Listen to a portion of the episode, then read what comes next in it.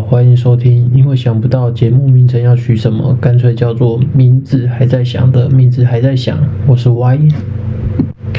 今天是试播集，先跟大家分享一下为什么会想不开来做 podcast。纯粹就是选前有一天跟朋友们在喝酒边看争论的时候，被某个名嘴的胡说八道发言气到，酒后夸下海口说自己随便都讲的比他好，结果酒醒了以后被这群损友们逼着录音逼了快两个月，最终还是躲不过，也才会有你们现在听到的这个节目。首先，第一题，我们先跟大家来聊聊立法院的招委选举。大家应该有看到，今天招委选举之前，民众党的黄国昌在接受记者采访的时候，公开的表示，民众党八席全数支持国民党。听到这边，可能很多人会觉得没什么啊，反正民众党跟国民党之前在讲蓝白河讲了那么久，那这个时候再做一次蓝白河。也无妨啊，那到底有什么好特别提的呢？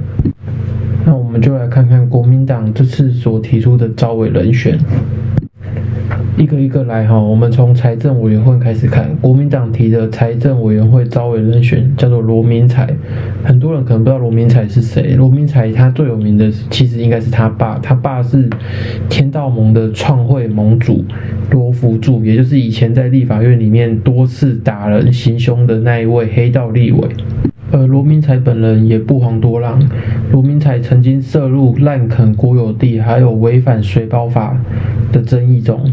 那国有地的主管机关其实就是财政部，那财政部所对口接到的就是财政委员会。第二个，我们来看的是司法法制委员会。国民党在司法法制委员会提出的招委人选是吴宗宪。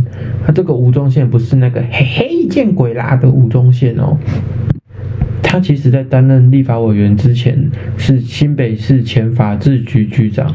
大家可能会觉得说，哎，一个法制局局长来担任司法法制相关的立委跟招委，感觉很合理。那为什么我会这边说这个人选很夸张呢？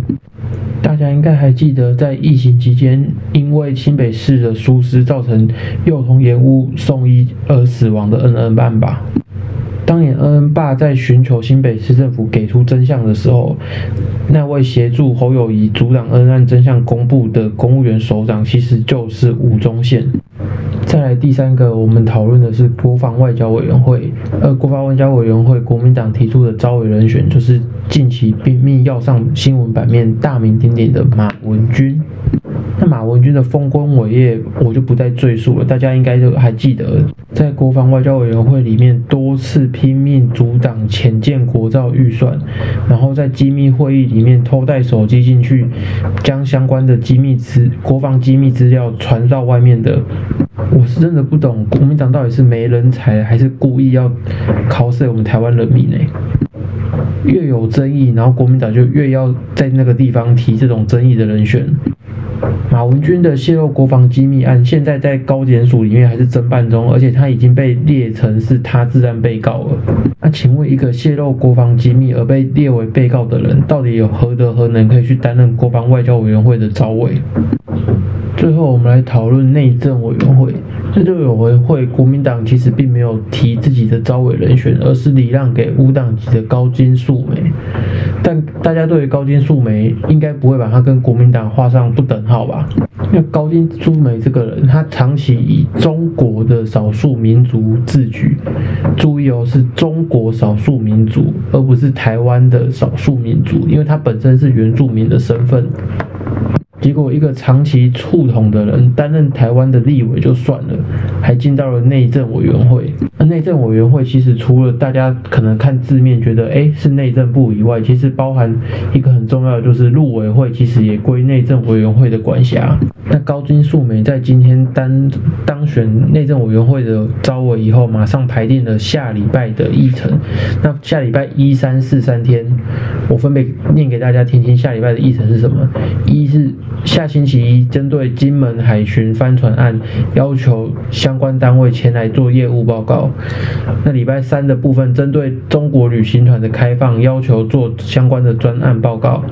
那礼拜四的部分，针对陆委会，要求陆委会来做业务报告。国民党现在完全就是直接不演嘞，直接在第一时间就把矛头指向陆委会相关的问题。然后不要忘了，还有一个最近大家最在乎的东西，那就是放宽中配取得身份证年限。那其实因为台湾跟中国的特殊的两岸关系，其实中国跟台湾中间适用的法律，并不像其他的外国，他们其实适用的是《两岸人民关系条例》。那《两岸人民关系条例》主管的机关其实就是陆委会。那既然讲到了放宽中配取得身份证的年限，那我们就来谈一下最近到底发生了什么事情。国民党最近在宣示他们的优先法案中，其中就是有一项要将中国籍配偶取得身份证的年限由六年改为跟其他非中国籍外籍配偶一样的四年。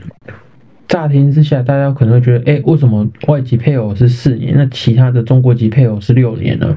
虽然中国籍配偶在取得身份证的年限上其实比较长，但其实中国籍配偶在取得身份证之前，其实已经获得了很多的优待了。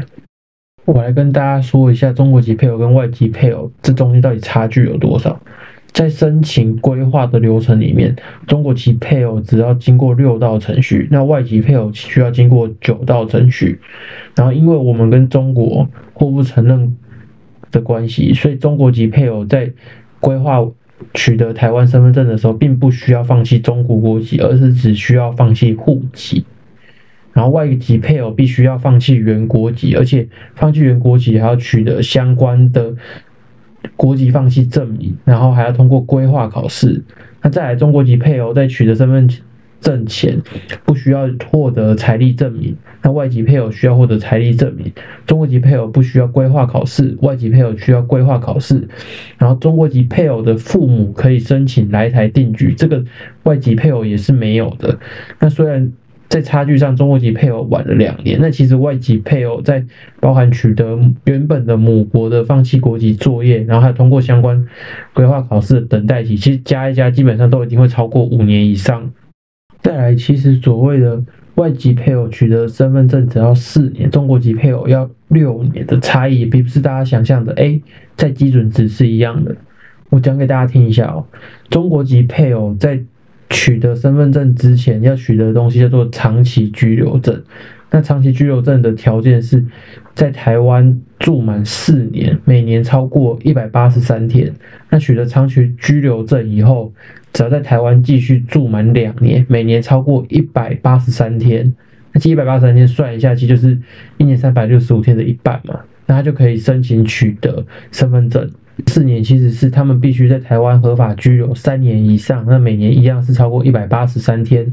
那这个时候可以申请台湾的居留证。那在取得台湾的居留证后，要在台湾连续居留一年以上，那才可以取。去申请身份证，而且作为这边是连续居留。